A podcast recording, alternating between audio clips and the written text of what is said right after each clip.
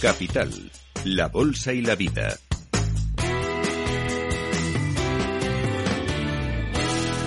Luis Vicente Muñoz.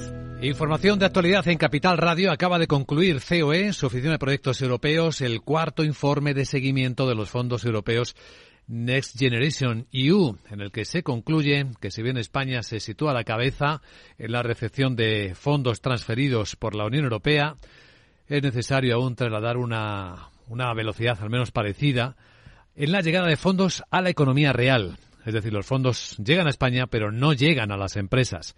Es un asunto que viene inquietando mucho desde el principio del programa europeo Next Generation. Bueno, estamos en directo con Luis Socias, es jefe de la Oficina de Proyectos Europeos de COE. Luis, ¿cómo estás? Muy buenos días. Hola Luis Vicente, muy buenos días. Y en el cuarto informe se verifica que no ha aumentado la velocidad. Algo habrá mejorado, ¿no? Bien, yo creo que en primer lugar debemos destacar que efectivamente en el último trimestre del 22 se ha habido un acelero en las convocatorias. Estamos viendo ya como grandes convocatorias vinculadas con PERTES, por ejemplo, eh, de economía circular o el agroalimentario ya van publicándose y algunas eh, de, menos tamaño, pero que también son importantes porque inciden en cuestiones, por ejemplo, de I más I, eh, van, van, van, van apareciendo y van publicándose. Por tanto, yo creo que, que si bien es cierto, como recogemos en el informe, que hace falta incrementar esa velocidad, es destacable también que ha habido un acelerón y que, y que hay convocatorias eh, en mayor medida de las que teníamos hasta, hasta hace seis meses. ¿Cuáles son las cifras ahora mismo? Ahora mismo España ha recibido ya 31.000 millones de euros y nuestra estimación es que el despliegue de convocatorias en marcha eh, y ya abiertas, no eh, resueltas, pero ya abiertas, está en torno a 22.000 millones de euros. de, ese, de esa cuantía, en torno al, al, al 43% va directamente dirigido al tejido productivo, al sector privado. Y estamos intentando que eso se incremente por el peso que tiene en la economía y en la recuperación económica las pymes, autónomos y grandes empresas. Eso va a determinar, va a ser muy determinante cómo se ejecuten los PERTES, ¿no? Este año va a ser el de ejecución de los PERTES. Efectivamente, el año 2023 tiene que ser el año de la consolidación de, la ejecución de los fondos y sobre todo de los PERTES. Y en un año además que con el contexto geopolítico en el que estamos y, con los problemas que hemos tenido en, la autonomía estratégica y en ciertas capacidades clave, deben ser eh, esos instrumentos los que, eh, aterrizados a la realidad, puestos en marcha y ejecutados al 100%, eh, sean los que nos permitan incrementar, insisto, nuestro peso, por ejemplo, de la industria en el PIB, nuestra autonomía estratégica en materia de automoción, de tecnología, de, de ámbito agroalimentario y desde luego es un instrumento muy interesante para además entrar en esa liga de los IP6 de los proyectos importantes de interés común europeo que tanto promueve la, Comisión, que, lideran hasta ahora Francia y, Alemania, en donde España ya ha incrementado su peso, por ejemplo, en hidrógeno y que sin duda ayuda claramente a transformar la industria española. Pensando en las pymes y cómo facilitar más el acceso a estos fondos europeos, ¿qué se podría hacer, Luis? Hay tres cuestiones muy importantes para garantizar que pymes y autónomos puedan subirse a esta ola de los fondos. ¿De acuerdo? Primero, hace falta, como mencionaba al principio, dar un acelerón adicional a la publicación de convocatorias que vayan dirigidas directamente a estos colectivos. En segundo lugar, hace falta acercar al sector privado eh, al funcionamiento de la administración. Hay un gap que hay que superar y que, en muchos casos las empresas españolas, pymes y autónomos sobre todo, su única relación con el sector público ha sido para pagar impuestos. Hace falta mejorar y facilitar los procedimientos, hace falta eh, facilitar eh, el diseño de las convocatorias, hacerlo más sencillo y adaptarlo no tanto en un laboratorio, sino adaptarlo realmente a la realidad de, esa realidad de los proyectos que hay en pymes y autónomos. Y en tercer lugar, y es fundamental, hace falta eh, esquivar eh, y que España y que el Gobierno central y el sector público en general facilite y, haga sencillo todo aquello que está en su mano. Y estamos hablando, por ejemplo, de que cuando seas adjudicatario de una subvención se te dé un anticipo de un porcentaje importante del proyecto para poder empezar, no tengas que, que adelantar los fondos. Estamos hablando de que cuando seas adjudicatario de la subvención, eh, el porcentaje de aval bancario que tengas que acreditar eh, se esté en, en entorno del 5 o 10% y no, no, no en el 40, 60, como, incluso el 100, como ha estado en algunos casos, y en todo caso, en definitiva, garantizar que, que se le ponen las máximas facilidades posibles. Hmm. Por cierto, creo que todavía está pendiente de resolución la adenda al plan de recuperación. Aquí podría mejorarse alguna de estas cosas, ¿no?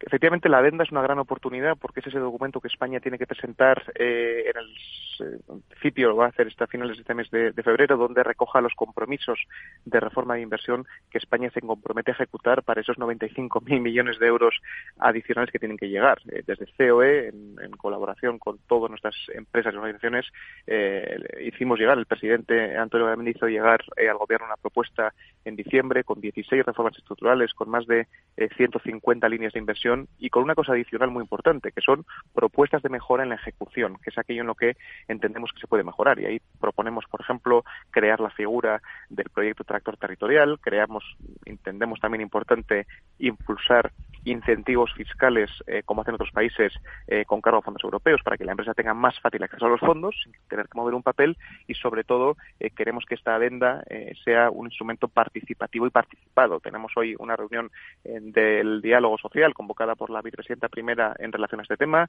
Entendemos importante que se impliquen también las comunidades autónomas y, las Cortes Generales para que sea un proyecto de país que cuando llegue a Bruselas esté refrendado por todos los que los que sumamos sumamos y hacemos país. Imagino que vas camino a esa reunión justo en este momento, ¿no, Luis? Efectivamente. Pues que vaya bien, lo deseamos. Luis Socias, jefe de la Oficina de Proyectos Europeos de COE. Gracias por acompañarnos en Capital Radio. Buen día. Vicente. Un saludo. Capital, la bolsa y la vida.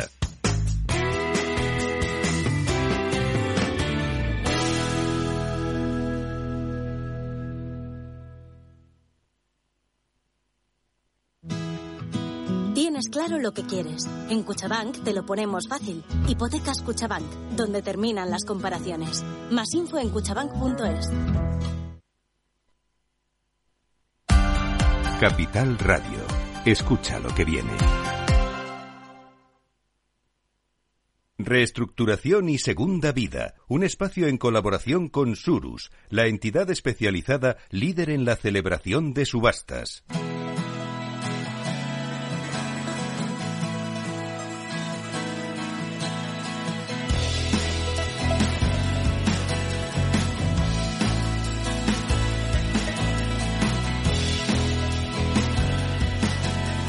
Capital, la Bolsa y la Vida, con Luis Vicente Muñoz.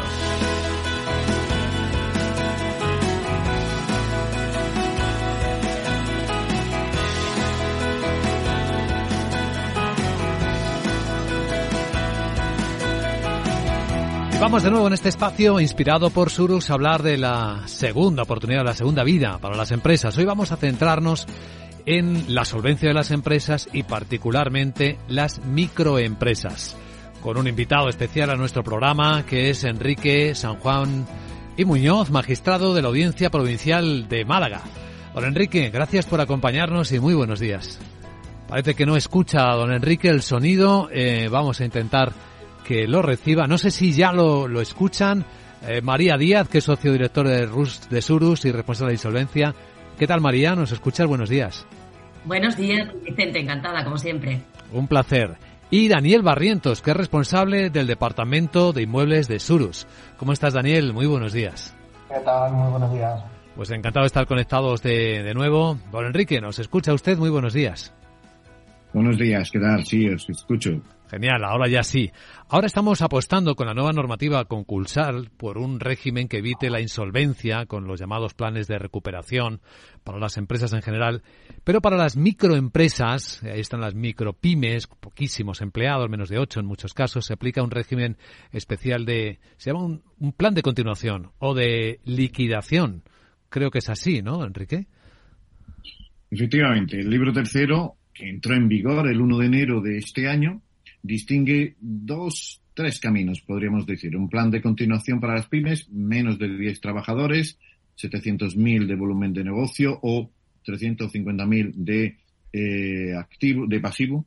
Eh, el planteamiento de todo esto, además, es tener en cuenta que eh, para estos supuestos, si la empresa está bien, cabría la continuación, plan de continuación, si la empresa está mal o es su opción, que habría la liquidación. Pero dentro de la liquidación puede optar por la liquidación normal o por la liquidación con venta de unidad productiva. Este es el último eh, de los supuestos introducidos aquí. Lo único que nos falta todavía por desarrollar algunos aspectos tecnológicos. Es un libro esencialmente tecnológico. Hmm. Es decir, me refiero a un libro eh, que regula un procedimiento tecnológico que todavía está implementándose. Entendido. Pues vamos a profundizar en esta materia. Eh, María, ¿por dónde deseas que lo hagamos? Pues eh, a mí me parece un tema especialmente especial. Eh, creo que tenemos que darle la importancia que tiene. El tejido empresarial español está formado por un 97% de pymes, de las que el, 94% son microempresas. Estamos hablando que, que puede afectar a más de 6,5 millones de trabajadores, ¿no? Un 40% de nuestro mercado laboral. Eh, dentro de este escenario y hablando, como nos comentaba don Enrique, eh, de un plan de continuación, ¿cree que el, nuevo procedimiento, la nueva ley, la nueva norma, salvará muchas empresas con el sistema propuesto? A ver, si todo funcionara bien, buenos días, María, si todo funcionara bien, el sistema está pensado, ya tenemos una propuesta de reforma de la directiva de 2019, eh, significaría que tendríamos un procedimiento rápido, que es posible terminar eh, en tres meses o cuatro como mucho con una prórroga, eh, siempre que tuviéramos implementados tanto la plataforma de eh, gestión del procedimiento como la plataforma de, liquidación. y es posible no, no solo salvar, sino eliminar del mercado aquellas empresas que no son competitivas y que están haciendo daño al mercado. Pero el gran problema de todo esto es que lo que debemos tener en cuenta es los profesionales. Si los profesionales están bien formados, vamos a hacerlo bien. Si no, será difícil. Hombre, yo le hubiera eh, introducido algunos cambios, tres meses más uno, sin adaptarte al eh, modelo concreto de esa empresa. Es decir, que pudiéramos, como en el sistema francés, decir, decir, eh, en esta empresa en concreto no podemos hacerlo en tres meses, deberíamos hacerlo en seis meses y que tuviera el juez cierta capacidad de decisión en esto en función de lo que las partes le aporten, yo lo habría hecho. Nos empeñamos en España en ser tan departamentos estancos que eh, de todo lo que podríamos salvar, si en el futuro podemos salvarlo, eh, será la mitad lo que salvemos. En realidad ahora es difícil porque hasta que no vean la utilidad de la herramienta, las empresas van a seguir agotando sus esfuerzos hasta el último momento. Así que queda trabajo por hacer. Eh, Daniel, Sí, bueno, yo lo que veo es eh, el problema principal también es cómo, llegar a, las empresas para que conozcan estas herramientas. Yo creo que eso es lo, más complicado, porque al final, un poco la labor que intentamos hacer aquí también es que todo el mundo conozca estas herramientas que se están poniendo encima de la mesa y que muchas veces cuesta que, el empresario, el pequeño empresario las conozca. Entonces, no sé si hay alguna, alguna idea pensada para, para para que pueda llegar esta información a los pequeños empresarios o, tienen que ser ellos los que investiguen y los que averigüen? O sea, no sé si hay campañas o hay algún, algún tipo de, idea pensada para, llegar a ese, a ese empresario. Buenos días, Daniel. Fíjate que eh, nuestro primer instrumento esencial es los, son los profesionales siempre. Lo cierto es que el legislador ha pretendido una especie de eh, sistema de alarmas, de alertas, tempranas, que les llama, en virtud porque la directiva lo imponía, que desde mi punto de vista son públicas, son públicas exclusivamente, desde mi punto de vista son insuficientes y no utilizan todo lo que económicamente desde un punto de vista liberal podemos hacer. Es decir, utiliza lo privado y utiliza lo público y sobre todo no cargues lo público de gastos. Es cierto que teníamos que establecer instrumentos públicos de este tipo de alertas porque no lo imponía la directiva eh, y además de acceso gratuito para los empresarios. Pero también que a estos efectos el empresario sabe que no puede ir al, eh, a la declaración del impuesto de sociedades o a su propia declaración si es un empresario sin acudir a un experto. Estaría eh, prácticamente firmando cosas que no entienden. Pues aquí igual. Eh, por otro lado, estos profesionales, abogados y economistas, fundamentalmente, hacen la mejor distribución porque es el primer acercamiento. El asesor empresarial sea quien sea el profesional o la cualificación, es el que se está formando para esto, ya lo están haciendo. ¿eh? Tenemos a lo largo de toda España, es increíble, eh, eh, es, imposible atender a todas las demandas de decir, oye, eh, ven y cuéntanos cómo va este procedimiento, etcétera, ¿no?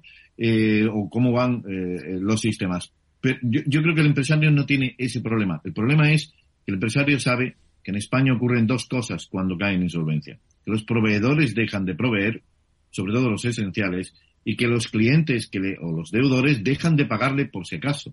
Son como los síndromes estos. Entonces, eh, eliminar esta cultura y, decir la herramienta es válida aunque estés en concurso. Hoy, hoy tenemos una normativa muy buena en materia contractual eh, que se ha desarrollado mucho también en microempresas, pero tenemos que esperar a que funcione ¿no? y que, y que eh, sean valientes a la hora de, de poder ejecutarla. ¿no? Pero nos queda, nos queda.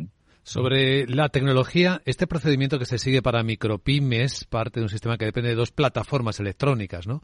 Una es la gestión para usar eh, la gestión del procedimiento y la otra es para el proceso de liquidación. ¿Están funcionando bien estas plataformas? Eh, ¿Se puede saber para cómo se utilizan? Pues en las últimas dos semanas hemos tenido dos reuniones entre Consejo General del Poder Judicial y Ministerio de Justicia. La última creo que fue anteayer eh, para la plataforma de liquidación y la anterior, la semana pasada, para la plataforma de microempresas. podemos entrar en la plataforma de microempresas, podemos verla mm, si somos profesionales, podemos eh, casi tramitar todos los formularios y terminarlos. Y no está conectado eh, el sistema de eh, comunicación final. Es decir, nosotros funcionamos en España con otra tercera plataforma que es LexNet, a efectos de, notificaciones y dentro de cada una de las comunidades autónomas, pues hay además un sistema de funcionamiento para los procedimientos. Por ejemplo, en Madrid tenemos Libra o en Andalucía tenemos eh, Adriano. Todo esto falta por conectar. Es decir, el último paso que es yo lo tengo ya hecho en la plataforma de microempresas, lo lanzo a través de LexNet, no puedo lanzarlo porque no está conectado, por lo tanto tengo que imprimirlo y lanzarlo a través del LexNet. LexNet ya sí lo notifica por el sistema Libra al decanato de los juzgados de Madrid y desde ahí pues ya se reparte. Pero no tenemos la inversa. Es decir, el juzgado no sabe por dónde le viene, ni de dónde le ha venido, ni por dónde tiene que comunicarse. Es decir, necesita tener acceso, el juez necesita tener acceso y no tiene acceso actualmente a la plataforma. En cuanto a la plataforma de liquidación, pues no está funcionando. Nos han dicho que a partir de mayo, más o menos, es cuando estará en activo y momentáneamente no lo tenemos en funcionamiento. Pues ya vemos. María, más cosas. Hablar de microempresas y, de pymes es hablar también de, créditos ICO. Eh, durante el periodo de moratoria concursal, eh, bueno, pues fue prácticamente la única forma de continuidad de algunas eh, microempresas, ¿no? Eh, ¿Qué ocurrirá a estas empresas este, dentro de este proceso de continuidad o liquidación si no pueden devolver esos créditos ICO? Pues, pues irán a liquidación. El, tema es que estos eran avales, en realidad, eh, préstamos avalados en un porcentaje amplio y tú sabías que tenías que devolverlo ahora o establecemos un sistema nuevo de reestructuración y refinanciación que nos permita esto. Eh, de hecho, la deuda se recoge como, como privada, no como pública, aun con la protección pública que esto tiene y el hecho de eh, la encomienda a la entidad financiera para que defienda con uñas y dientes eh, en el concurso de acreedores ese tipo de cosas, en realidad un 60-62%, según lo, último que yo leí, pues no van a poder superar esto como no les refinancien. ¿Qué nos haría falta? El otro día salía una, la aprobación de una eh, reforma en este sentido. Eh, nos haría falta un instrumento que les permitiera a las empresas viables, eh, todo partimos de empresas viables. Europa no quiere empresas no viables. Las empresas que son viables y la viabilidad, ah, podemos ver, ah, dice tres meses esto de la inminente, pero bueno, a un año, es decir, si esa empresa puede recuperar para pagar, sería bueno. Pero entonces empezamos con, la, con los créditos públicos. Y, y, cuando esto es así, pues ya habéis visto que la ley concursal, que la conocéis seguro, y la reforma 16-2022, pues les ha faltado eh, poner que lo público es lo primero y da igual lo que el resto piense y aquí hay que pagar lo público y siempre lo público. No ha entrado en, eh, en negociar y esto es trascendental que lo público entre a negociar, como sucede, por ejemplo, en los King of Richmond en, el Reino Unido, es trascendental, pero bueno, aquí no. Tres meses. ¿Tres meses puede ser tiempo suficiente para procedimientos como estos? No, no, no.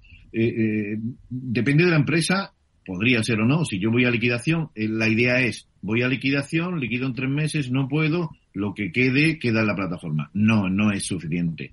Pero bueno, nos hemos empeñado en creer, piensa por ejemplo, Vicente, que nosotros por ejemplo en un jugado no solo llevamos concursos, llevamos también procedimientos societarios, llevamos procedimientos de reclamación de transportes, eh, o sea, y, que estamos hablando de que más o menos el porcentaje de módulos de entrada puede ser cuatro o cinco veces en cualquier juzgado de España, en algunos que no voy a citar, a lo mejor no, pero en la mayoría de los juzgados, en Madrid ya no te digo, transporte aéreo inunda el, eh, el sistema, ¿no?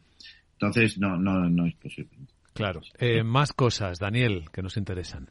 bueno, lo que comentabas de, la plataforma de, liquidación, a mí esa, eso también es un punto que me preocupa y que ya veremos cómo funciona en mayo. Si decimos mayo, será mayo. Eh, me da miedo que se convierta un poco como en la plataforma de las subastas a través del BOE, que son subastas donde sí se anuncia, pero nosotros que somos expertos en liquidación sabemos lo difícil que es muchas veces eh, vender ciertos activos. Entonces, una plataforma, no sé yo si va a ayudar, a lo mejor para ciertas cosas puede funcionar muy bien, pero me da miedo que no funcione para otras que son de, venta más compleja y que requieren pues una serie de acciones o, en el caso de inmuebles pues por la ubicación o por la situación en la que se encuentren. Eso es lo que también me da un poco de, miedo del cómo va a acabar funcionando. Bueno, nos da miedo a todos pero yo eh, estoy prácticamente seguro de lo que va a ocurrir. Es la aplicación del 708.2 complementario. Es decir, no eh, el problema de las microempresas es que terminado los cuatro meses lo tienes que dejar en manos de esa plataforma, ¿no? Tres más uno, como lo mires. Eh, y ahí hay una, alguien que está certificando una venta, que está distribuyendo conforme un plan. El 708 nos permite, como bien sabes, que complementariamente, incluso hubo una circular del ministerio hace poco que mm, parecía, decía, bueno, mientras no tengamos esto, podéis hacer esto. Pues por descontado, lo pone la ley. Eh, el planteamiento es eh, que nosotros vamos a utilizar, tanto las privadas como las públicas, eh, este, este empeño en, en decir, vamos a establecer la gran plataforma del mundo donde se va a vender en libertad de mercado como si fuera la bolsa, quizás el mercado más competitivo, eh, el que de, competencia más perfecta y no llega a serlo es la bolsa. Pues esto es lo que quieren, como si fuera un Y esto no es así. El planteamiento es que tú metes un bien y si hay 100 ahí, como lo metas al mismo tiempo, te baja de valor. Entonces, eh, para esto también tendréis vosotros, eh, bueno, vosotros, las plataformas de liquidación privadas tendréis que trabajarlo y decir, oye, yo además de esto posiciono en el mercado, ¿no? Bueno, mm, esperemos que este conjunto público-privado eh, pues funcione. Bueno, confiamos en los buenos profesionales para ello, como don Enrique San Juan y Muñoz, magistrado de la Audiencia Provincial de Málaga, que nos ha ayudado mucho a entender esta cuestión. Gracias, don Enrique, por acompañarnos. Gracias a vosotros. Gracias a María Díaz y a Daniel Barrientos de Surus y hasta el próximo programa. Gracias, hasta luego. Gracias.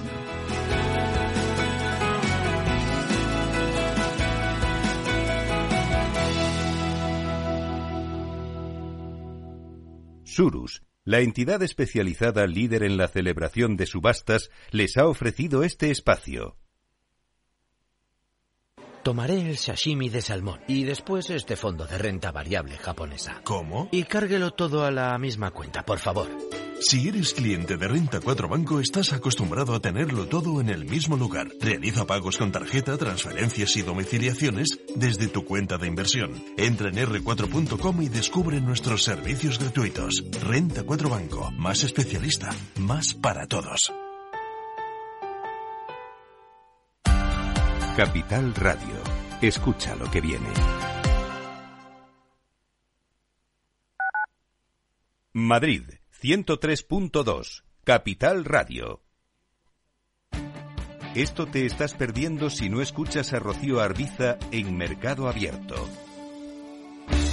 Rubén García Páez, director general en Iberia y Latam de Columbia Threadneedle yo creo que la tecnología es de todos los sectores quizás el sector por excelencia más estratégico, ¿no? que está presente, lo hemos visto en la evolución de otros sectores. Con lo cual, eh, creemos que en cualquier planificación financiera de largo plazo, insisto, de largo plazo, la tecnología tiene que estar muy presente. ¿no? Eh, ¿Qué ha ocurrido? Que en los últimos años la tecnología, sobre todo las grandes compañías, las fans, las cuatro o cinco grandes, han acaparado, digamos, el crecimiento, pero la tecnología va más allá.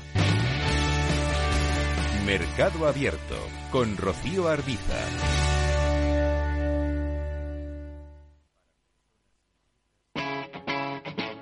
Capital Radio.